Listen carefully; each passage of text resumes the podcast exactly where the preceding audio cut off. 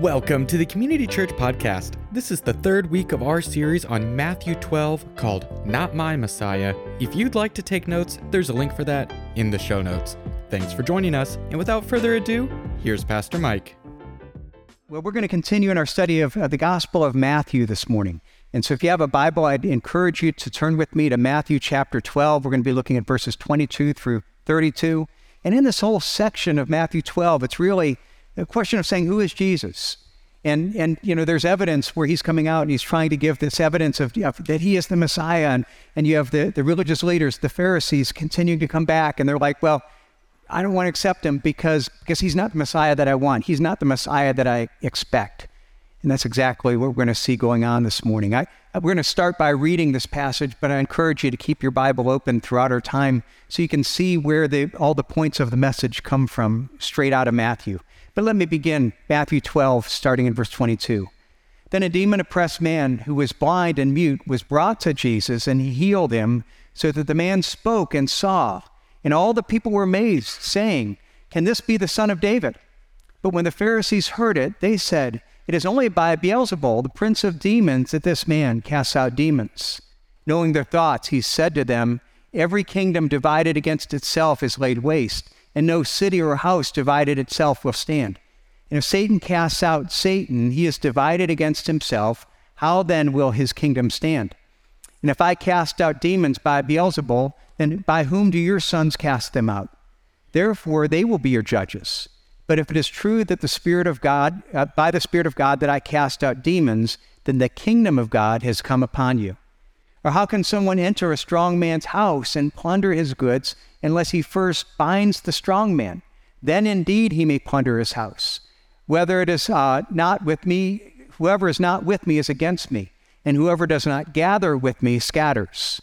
Therefore I tell you, every sin and blasphemy will be forgiven people, but the blasphemy against the Holy Spirit will not be forgiven. And whoever speaks a word against the Son of Man will be forgiven, but whoever speaks against the Holy Spirit will not be forgiven, either in this age or in the age to come. May God bless the reading of His word. Let me pray. Father, I thank you for the privilege of this time to be able to come and to be able to dive into your word. Thank you for the opportunity we have to praise you, to worship, to celebrate what you're doing. Father, I pray that your spirit would now speak, Father, through me and in spite of me, Father, that, that you would help each one of us to hear what, what you have for us today, that we would be open to the work of the Holy Spirit in our own lives. Father, I pray your blessing now in Jesus' name. Amen. Sometimes we kind of come to something and we have certain expectations. They might be rooted in our desires, but but but we expect to see something, and as a result, we we see only what we expect to see. Uh, and let me give you an example of that. There was a an, an, ad that was placed a while back in the Atlanta uh, Journal Constitution uh, personal ad, and, and let me put the text of the ad up here. Uh, it says, Companion wanted, single black female, seeks companionship, ethnicity, ethnic, ethnicity, uh, yeah, it's easy for you to say, ethnicity, unimportant.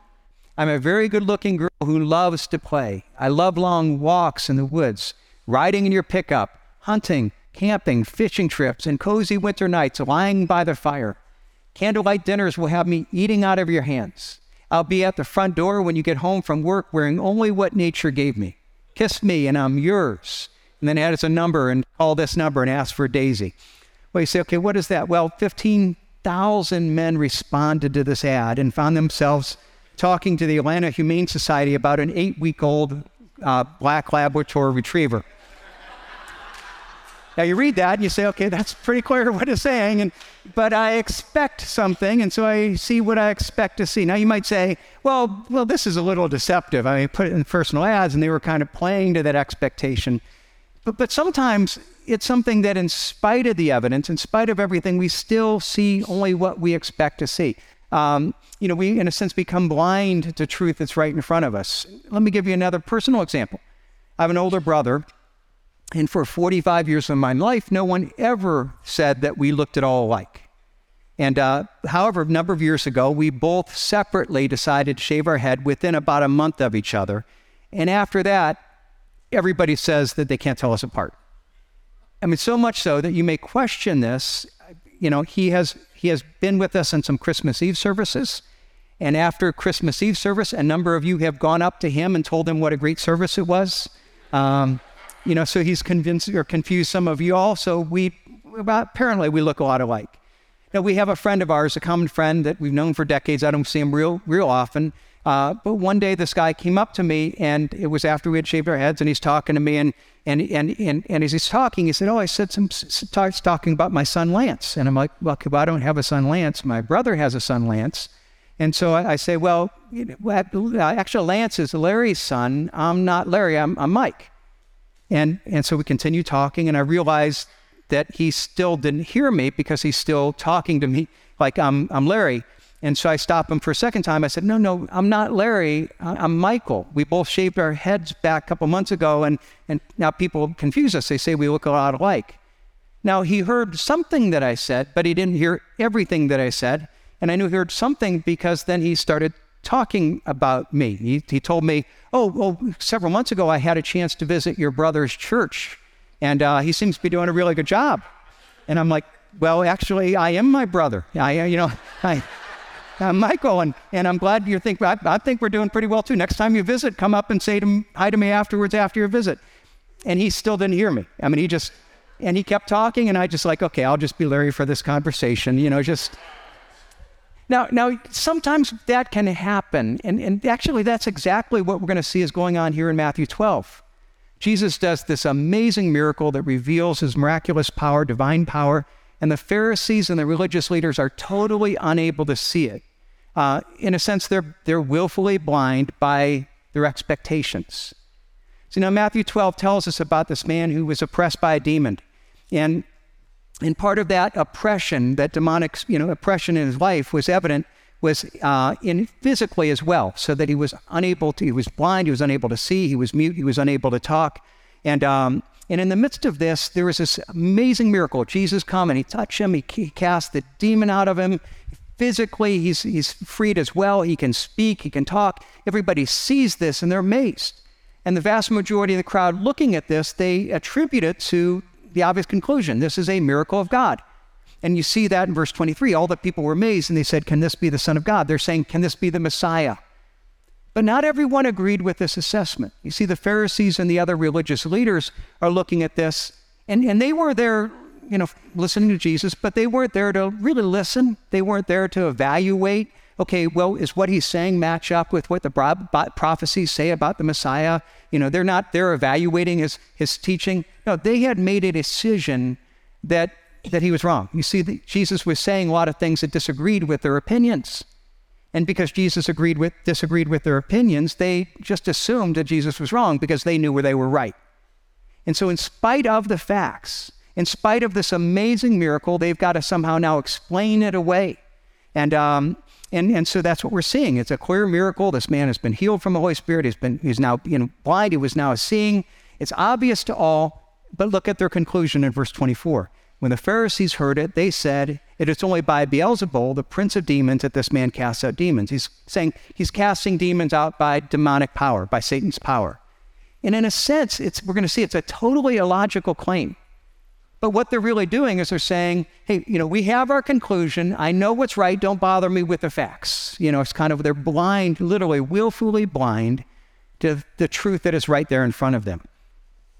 Now, it's not something that just was true then. The, the fact of the matter is that people, even today, even us, we can be blind so that we only see what we want to see. That, that we, you know, you know we're, we're looking, we have certain expectations and we don't want to see anything outside of it. Now, what's going on here is really in verse 28, you kind of see the core issue. Jesus pointed out the issue. He said, if it, if it is by the Spirit of God that I cast out demons, then the kingdom of God has come upon you. And when he's saying the kingdom of God, he's implying that, okay, I'm the one bringing it. You know, I am the one that is representing the kingdom of God. I am the Messiah. Now, what was the problem? Is that the religious leaders of the day, they were looking for the Messiah, but they wanted the Messiah that would fit their expectations and their desires. You see, they're looking at it and they saw the big problem is Rome. We're good people. And, and, and because we're good people, God's going to do the things that we expect Him to do. The bad people are the Romans. They're the, pow- they're the problem out there. And so, what they wanted is they wanted a Messiah that would come and affirm how good they are and overthrow the Romans and put them in charge. But Jesus comes and preaches a message, and he said, okay, no, the big problem isn't the evil out there. The big problem is evil in here. The problem is that you all are sinners, that we all have sin. And, and the problem isn't the evil that, is, that needs to be overthrown. The problem is that we have a sin problem that God needs to deal with, and he ultimately dealt with it at the cross. And, and they're looking at it saying, We're the good people and who should be in. And Jesus said, No, it's not good people that are in and bad people that are out because all of us are sinners. It's ultimately the humble people that get in. The humble people that acknowledge their sin problem, that acknowledge the need and accept the gift of Christ, they're the ones that are in. And it's the proud people who never get into the kingdom of God. Now, the thing is, is that I still see some of this. I'll talk to people and they'll tell me about how they reject Jesus and they don't believe Jesus. They'll give me all these reasons. And but at the end of the day, you know, usually the reasons are really more excuses. Um, they're starting with this, their assumptions, and here's, but at the end of the day, it's, it's really, I don't want a God to whom I'm accountable. And those, well, here's the reason, here's the, and, and, and it's, and we're going to see it's, it's exactly what's going on here. It's not based on logic. It's not based on truth. It's not based on, I really studied this. Very few people actually have. It's based on this presupposition that I don't want there to be a God and I'm going to be blind to anything that tells me otherwise. Now let's see how it plays out here in Matthew chapter 12. It starts with this, this uh, miracle where Jesus does this miracle, and this miracle reveals the truth. Verse 22 it, the demon, there was a demon oppressed man who was blind and mute, and he was brought to Jesus, and he healed him, and so the man spoke and saw. Now, we read, when we read everyone's response, the Pharisees and the people, what's obvious is that no one questioned the miracle. No one questioned that this guy had been demon oppressed. No one questioned that he had been blind and mute. No one questioned that he was healed. No one questioned that Jesus had, had some authority and did some miracle. The question is, what did it mean? And so what you have is you have this, this thing. in it. and again, now it's a miracle that showed something about Jesus' authority. It showed something about his identity. Because think about this miracle. In this miracle, he showed that he had ultimate authority both over the spiritual realm, he had the authority to cast out demons, and over the physical realm. That he had the authority to, to heal somebody that was blind and somebody that was mute. And if he had this authority over both the physical and the spiritual realm, what did that say about his identity, who he was, who has that kind of authority? And the vast majority of people look at this and right away they jump to the right conclusion. You know, they say, Can this be the Son of God? You know, we see this power, we see this authority. He's casting out an evil spirit. This must be the son of David, you know, or son, you know, it's a title for the Messiah. This must be the Messiah that we've been talking about, the one that is that is coming and ushering in the kingdom of God. But not only that, but there's something in this miracle itself that that's teaching us. There's a symbolic nature of what's being done here. Okay, think about this man. He's what was his problem? He was oppressed by a demon. And because he was oppressed by the demon, one of the or the manifestations of that was physical, that he was blind and he was mute. He couldn't see and he couldn't talk. And what happens is that Jesus comes and he heals him from the from the evil spirit, and suddenly as a result, he can see and talk. Now let's think about the Pharisees. Okay, what's their problem?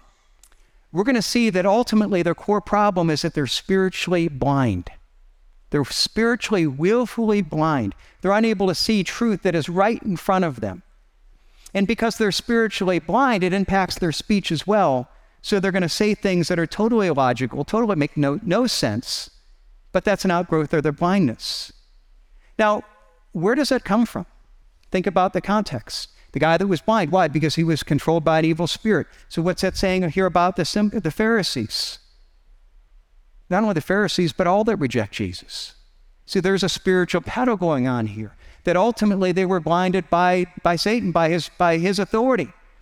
See, this is actually something the Bible teaches throughout. So, for example, in 2 uh, Corinthians 4, it says this In their case, the gods of this world have blinded the minds of the unbelievers to keep them from seeing the light of the gospel of the glory of Christ, who is the image of God. It's saying, this is a problem. And all of us, be, apart from God, we need the healing touch of God. We need to be able to come and to be able to say, okay, I can't see that I'm blind. And, and the question is, are we going to come to Him and welcome His healing touch?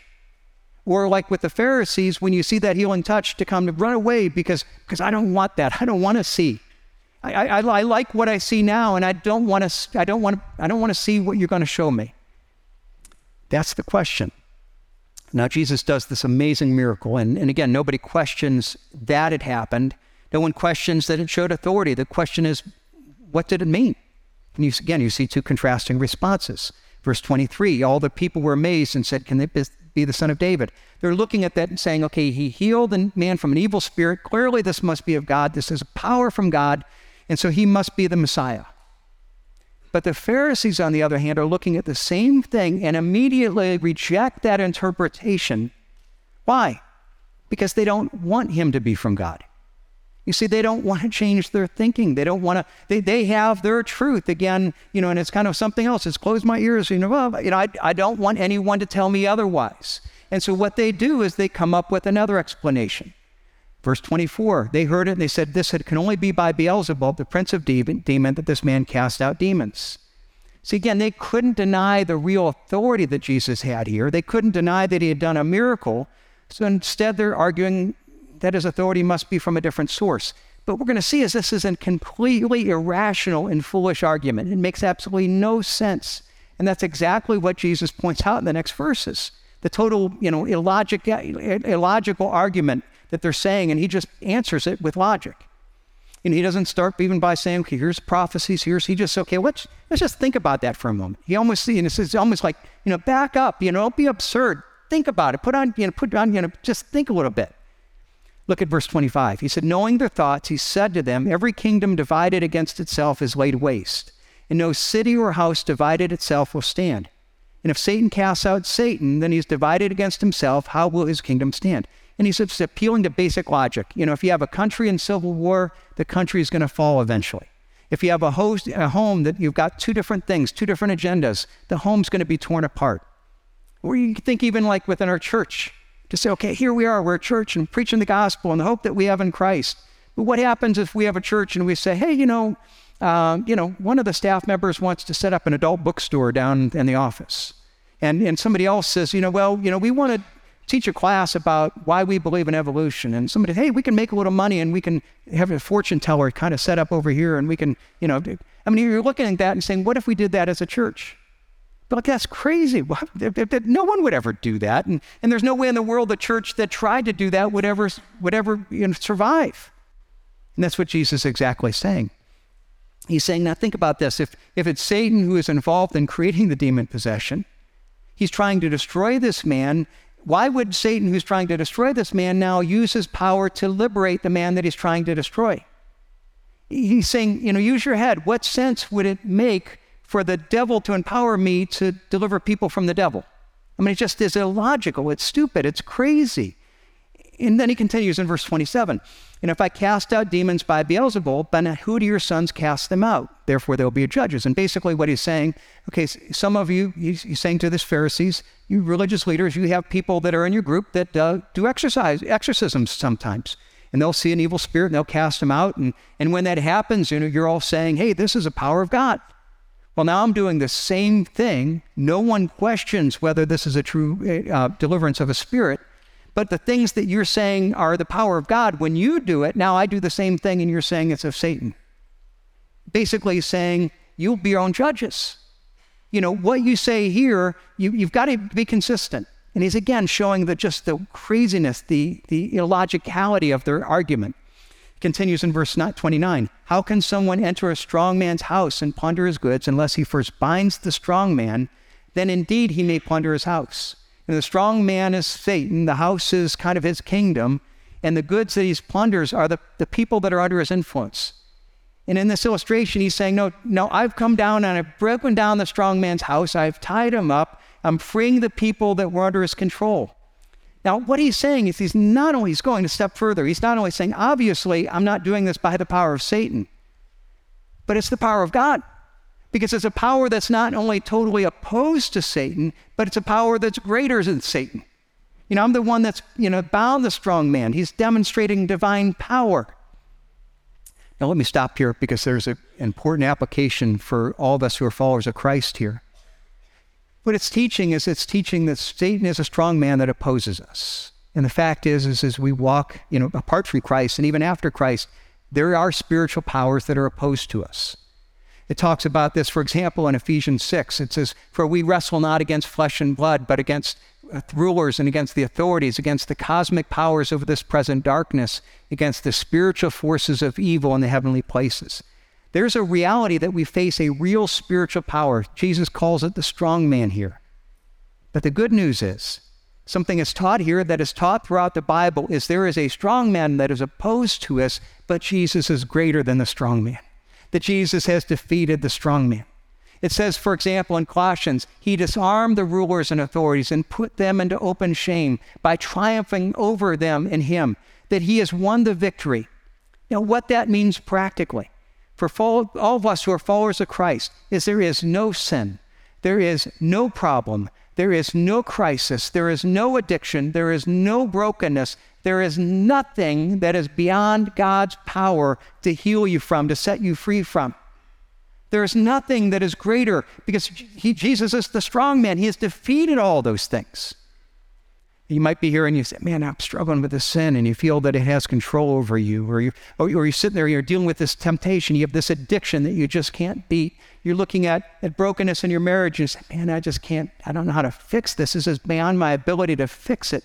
And what I want to tell you is that you are no longer a victim to the strong man what you need to realize is that Jesus Christ, Almighty God, has come, and at the cross and at the, at the resurrection, he forever defeated the strong man. So while we still face great opposition, while we will face things that are greater than we are, Jesus has not only defeated him, but he has bound him, and he says, Okay, I'm not going to plunder the house by setting the captives free. And that's a part of the story we heard from Tiffany. It's like, this is what God is doing, that Jesus is, is setting the captives free. That's one of the things that we celebrate at Easter. See, one of the ideas of Easter is when we look at it and say, if you understand that Jesus died for our sins, rose from the grave, okay, well, if Jesus defeated sin and he defeated death, what do you face in life that is too great for Jesus to defeat? There's nothing that is too great. See, there's nothing that he cannot overcome. The question is, are you going to believe that? Are you willing to surrender to Him? Are you willing to come and say, God, this is something that I bring to you and I, I want you to do the miracle. I'm willing to, I want you to touch me. I want you to heal me. I want you to give me, you know, give, give me vision and, and change my life. Or again, sometimes we run away from that because we're afraid of that surrender. See, ultimately, part of what even this gets to is that we have to make a decision regarding Jesus. You have two groups, two different things that are seeing. And, and Jesus confronts them and saying, okay, now what are you going to decide? Look at verse 30. Whoever is not with me is against me. Whoever does not gather with me scatters. There's a couple things that he's teaching. One is that there's no such thing as neutrality when it comes to Jesus. You know, we can't kind of walk the line. Well, I like this part. I don't like this part. I, you know, some people try to pick and choose. I, you know, I hear people all the time. Well, the Jesus that I believe in wouldn't do that. The Jesus I like to think of, you know, would be like this. And, and we kind of recreate Jesus in our own minds. And then we see some things in the Bible. Well, I don't really, I don't really believe in that part. And here's what we need to realize. My friends, Jesus is really clear. What he's saying is that you're either with me or you're against me. And the only way to be with him is to accept him for who he is. See, we can't remake Jesus in our own image. There is only one Jesus. It's the Jesus who's revealed himself when he came down earth, when he was revealed in the Bible. And I've got to look at that and I've got to say, either I embrace him for who he is, or what does Jesus say? If you're not with me, you're against me. You're not neutral. You're not kind of halfway. And no, it's one way or another. And the question is, where do you stand with Jesus? Now, again, now some people will come and say, well, not only we're natural, well, I, I don't believe for this reason, or I, we, we give these arguments about why we struggle to believe, why we won't surrender. And here's the other thing that he's saying. When we do that, we need to be honest with ourselves about the real reason we're rejecting Jesus. You know, what are they doing? They're claiming, well, it's because his power comes from Satan. Really? Is that because the evidence points you in that direction? Or is it because that's what you want to believe in spite of the evidence that points in the exact opposite direction? And again, people do the same thing today. They often try to make some kind of reasonable arguments. Well, here's what I, I have this doubt. I just think about this. Oh, have you really studied that? Have you really thought about it? You know, it'll appeal to science or to reason.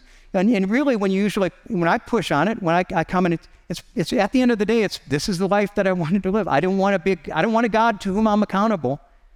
And so, therefore, what I'm going to do is I'm going to have all these excuses, I'm going to have all these reasons, not because the reason pushed me in that direction, but in spite of that.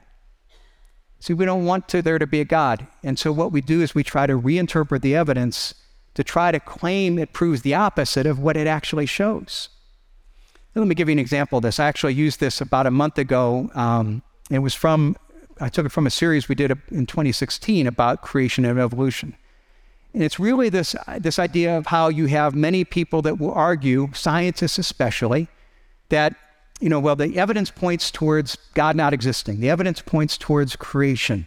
And, um, and the fact is, is that the evidence actually is the opposite. See, what you find is that they'll refer to science, but when they talk about science, they really mean scientism or materialism. And they're saying the evidence, they're not saying, well, we really look at all the evidence that is out there that we can see. They're starting with the presupposition that God cannot exist. The only thing that exists is the material world, and since God is outside of material world, he cannot exist. And then we're going to go look at the evidence. And since we know that God can't exist, all the evidence points towards evolution, in spite of all the fact that all the evidence actually points that evolution doesn't work. And, and what they're doing is it's like, here's the conclusion that it's just like the Pharisees. Here's my conclusion. It's obvious, but I've just got to, you know, I don't want to hear anything else. And it's a little child crying out, no, no, no, you know, and it's and willfully blind to the obvious. And, and the, to make this point, I'm, you know, let me take a quote. This is from a guy who was a, you know, he died a couple years ago, but it was a, you know, one of the best known evolutionary scientists in the world, one of the leading scientists, a guy named Richard uh, Lewontin. He's a professor at Harvard, a, genesis, uh, a uh, uh, and, and, one of the world's leading uh, leaders in evolutionary biology. And he, you know, listen to what he wrote. He said, Our willingness to accept the scientific claims that are against common sense is a key to understanding of the real struggle between science and the supernatural. You hear him saying, we're willing to accept claims that go against common sense, against the obvious. Now, why is that? We take the side of science. And when he says science, what he's saying is scientism, materialism. We take the side of the assumption that there cannot be any God. Because we know that to be true before we look at the facts. We take the side of science in spite of the patent absurdity of some of its constructs, in spite of the failure to fulfill many of its extravagant promises of health and life, in spite of the tolerance of the scientific community for unsubstantiated just so stories, because we have a prior commitment, a prior a commitment to materialism. You're saying the commitment is to materialism. We're going to call that science. And therefore, we're going to believe what we assume to be true in spite of the fact that all the evidence is saying that it's wrong. He continues it's not that we take the methods and institutions of science and some, that somehow compel us to accept the material explanation of the phenomenal world, but on the contrary, that we are forced by our prior adherence to material causes to create an apparatus of investigation and a set of concepts that pr- pr- produce material explanations, no matter how counterintuitive, no matter how mystifying to the uninitiated. Moreover, that materialism is absolute. We cannot allow a divine foot in the door. Now, you see what he's saying? What he's saying here is that, you know, we know this to be the case, you know, we, and, and the fact is we are committed to it in spite of the fact. And all the evidence is pointing us that it doesn't make sense. It's illogical. All the ideas make up. But what? We can't have a divine foot.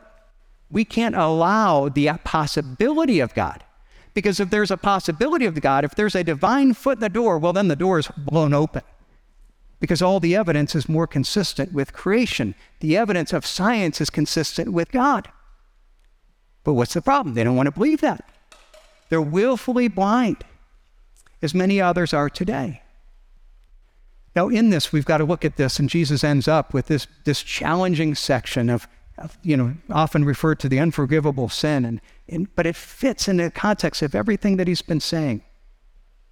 And what he's saying in this section, it's going to sound contradictory, but it's going to make sense as we look at it. That, that in a sense we say, well, God's grace is limitless, but there are boundaries to that limitless grace. And look what he says. Again, there's going to be some, some of the most misunderstood words of Jesus. People struggle with this. Verse 31 Therefore, I tell you, every sin and blasphemy will be forgiven people, but the blasphemy against the Holy Spirit will not be forgiven. And whoever speaks a word against the Son of Man will be forgiven, but whoever speaks against the Holy Spirit will not be forgiven, either in this age or in the age to come. Now, he's say, saying things that seem contradictory. They're actually paradoxical, that they seem contradictory, but there's something there.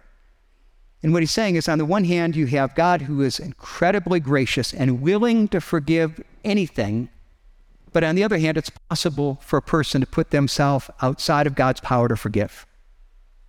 Look at what he says, verse 32 Whoever speaks a word against the Son of Man will be forgiven. Now, that's an amazing statement. Stop there for a minute. Just think about that.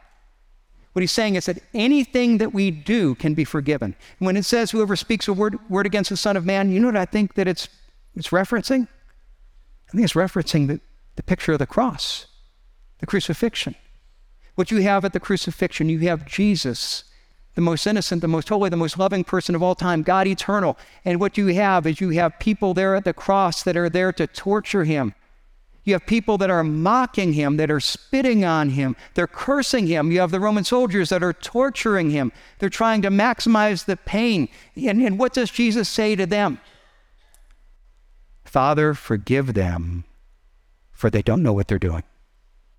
Here you have, you know, the, uh, the worst sins ever done in humanity being done to Jesus. And what you see is Jesus' willingness to forgive. He has infinite willingness to forgive, even for those that are trampling on him, that are killing him, that are cursing him. There is nothing that we can do that is beyond his ability to forgive, beyond his power to forgive. It's amazing what an amazing truth of what he's saying. But then what does he mean when he says, And whoever speaks a word against the Son of Man will be forgiven, but whoever speaks against the Holy Spirit will not be forgiven? Well, here's part of what I think he's saying. He's saying, okay, that's the truth about God, amazing grace, but don't pit God's grace against his holiness. Don't pit his holiness against his love. And I think what he's saying is don't think just because I'm, I'm forgiving and that I can forgive anything that you can continue to reject me and do whatever you want and, and, and re, you know, reject my authority and that I have to forgive everything. That everything will ultimately be forgiven. And some people say that. You know, I, I think it's summed up there was a famous quote by a, a German uh, poet back uh, several, 100 years or so ago, um, Heinrich Heine, and he said that somebody was asking him at this deathbed, you know, if he was worried that God was going to forgive him or about his eternal state. And his, his comment was, Of course, God will forgive me. That's his job. Basically, I can do whatever I want, and God has to forgive me. That, that's his job. And what Jesus is saying is, that's not. That's not the case. He will forgive anyone who comes to him and it comes and asks for forgiveness through the cross. But if you reject him, if you say, No, I'm going to live my own life, the fact of the matter is that no, he won't forgive that. And don't presume upon his love and ignore his holiness. You see, what he's really calling us to is repentance. And there, there's a power to repentance here that he's calling us to. Look at verse 31. And this is really the key to understanding all this. He says, I tell you, Every sin and blasphemy will be forgiven people, but the blasphemy against the Holy Spirit will not be forgiven. Now, here's, I want you to notice something. It's significant. Notice he starts and says, Therefore, I tell you, every sin and blasphemy will be forgiven people. Do you notice what he doesn't say? He doesn't say what we think he would say. He doesn't say, Every sin will be committed, forgiven, except. Or I want you to know that every sin, you know, almost every sin will be forgiven except this here. No, it's an unconditional, every sin and blasphemy will be forgiven. One statement, then he almost takes it away from the second. But the blasphemy against the Spirit will not be forgiven. And you're like, okay, how do these things work together? And here's what you have to realize it's what he's doing is he's speaking about external and internal. He's saying externally, everything that you do, anything that any, there isn't a sin that you can do, that you can commit, that is beyond God's ability to forgive. Every sin and blasphemy that you do can be forgiven, will be forgiven if you bring it before Christ. Internally, the sin of blasphemy against the Holy Spirit is when the Holy Spirit is working on your heart and you're saying, I'm not willing to do that. I'm not willing to repent. I'm denying what God's Spirit is doing. I'm running away from Him. That will not be forgiven. Externally, every sin and blasphemy will be forgiven. It's saying that there is no sin, no deed, nothing that we do, no stain that we do. There's nothing that is like, God can't wash this out. My friends, we need to hear this part. There are some people that will look at this passage and I'm not sure if I'm forgiven. I did this. And, and we feel, we look at this passage, and, and I've talked to many Christians over the years that, that worry have I done the unforgivable sin? I've done this terrible thing. And the passage itself is saying, no, there is nothing that is beyond God's ability to forgive. This isn't something that should cause you to worry. And, and you know, and, and ultimately, we're going to see if, you know, if you're worried about that, that's a sign that you're, that you're not guilty of the unforgivable sin. There isn't anything that is beyond God. And you look at even the gospel message itself. You know, you have Paul, who was a persecutor of the church, killers of Christians, and God not only saved him, but he used him as an apostle. You have, you, have, you know, uh, King David, who's out there committed adultery and, and had Bathsheba's husband killed, and, and God used him and was gracious towards him. You think about Jesus' followers. Think about, you know, people. Matthew was a tax collector. He would have been, you know, the, uh, ethically kind of the lowest rung of that time. You have Peter denied Jesus. You have Mary Magdalene, who was a prostitute. All these people were leaders in the early church because God is able to forgive anything. There is nothing beyond his grace. But now you have the second part it's internally. And what it's saying is that if you resist the work of the Holy Spirit, and what's the Holy Spirit doing? He's trying to lead you to repentance. If you resist that, then no matter what you've done, it will not be forgiven. Because that one thing, if you resist the Holy Spirit, if you are unwilling to come to Christ, then it will not be forgiven. What's going on here? See, the Holy Spirit is trying to work through what Jesus is doing. There's a miracle that is done. And most people are looking at that and saying, that's obviously of God. And you have these Pharisees that are just willfully blind that they're saying, but I don't want to believe it. I don't want to believe it. They're resisting the Holy Spirit. And he's saying, if you continue to do that, that will not be forgiven. Well, but I, I haven't done that many sins. It doesn't matter how good or bad you are, if we do that, that will not be forgiven. Now, just a couple words of kind of closing. One of encouragement. You know, that there are some that, you know, some people would say, I think I've, have I done the unpardonable sin? I'm worried about that. Here's where I want to encourage you. If you're worried about that, that means that you haven't done the unpardonable sin. The unpardonable sin is basically when we have so seared our conscience against the Holy Spirit that we're no longer able to hear Him. And if we're sitting there, we're worried about this. In actually, in actuality, if you surrender your, your sins to Christ, the passage is telling you to have confidence of the forgiveness. It's not to cause you to worry. If you're still controlled by guilt, you know, this is a call. This passage should say, Come to Christ, come and let him heal you. And you might even say, Well, and I feel Satan's had this control, and if you're in oppressed, come, he help, he, he, he, come, come to him. He touches, he heals, he restores. That's what he wants to do in your life. Are you willing to come to him today? But there's also a word of challenge. You see, what he's looking at is the Pharisees here, and he's saying, There's a warning because you're shutting your eyes. You don't want to see this. And there may be times where God is coming and He's saying He's speaking to you. And I've talked to people. It's like, I know that God is speaking, but I don't want to come now. I'll maybe come later. And what Jesus is saying, be careful because you could become, God's got your conscience sensitive now. And, and if you continue to say no, it can become so seared that you're unable to, to hear it. Don't presume His grace. Don't continue to think that you can come back later. Now, you might say, well, too late for me. I want you to see, he's saying this to the Pharisees, and he's not saying it's too late for them. He's saying this is a warning, you can still come. And if you're here today and God's speaking to you, it's not too late for you.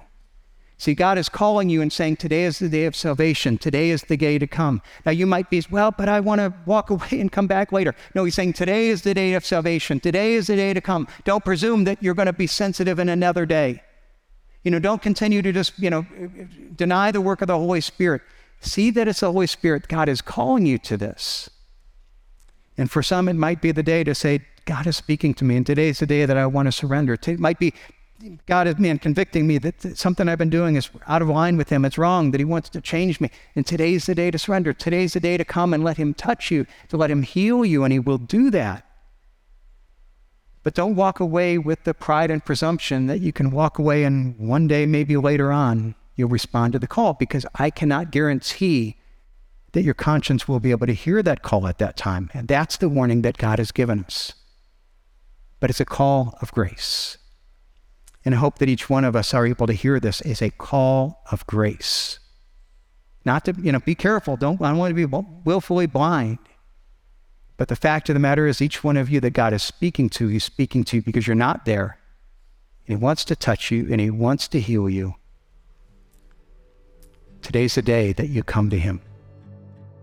And that is it for this week's message. If you have a question about the message, community church, or Jesus Christ, send us a text to 330 400 3242. You can learn more about our events and community groups online at ccpl.life/connect. There, you can also send in a prayer request. We would love to pray for you.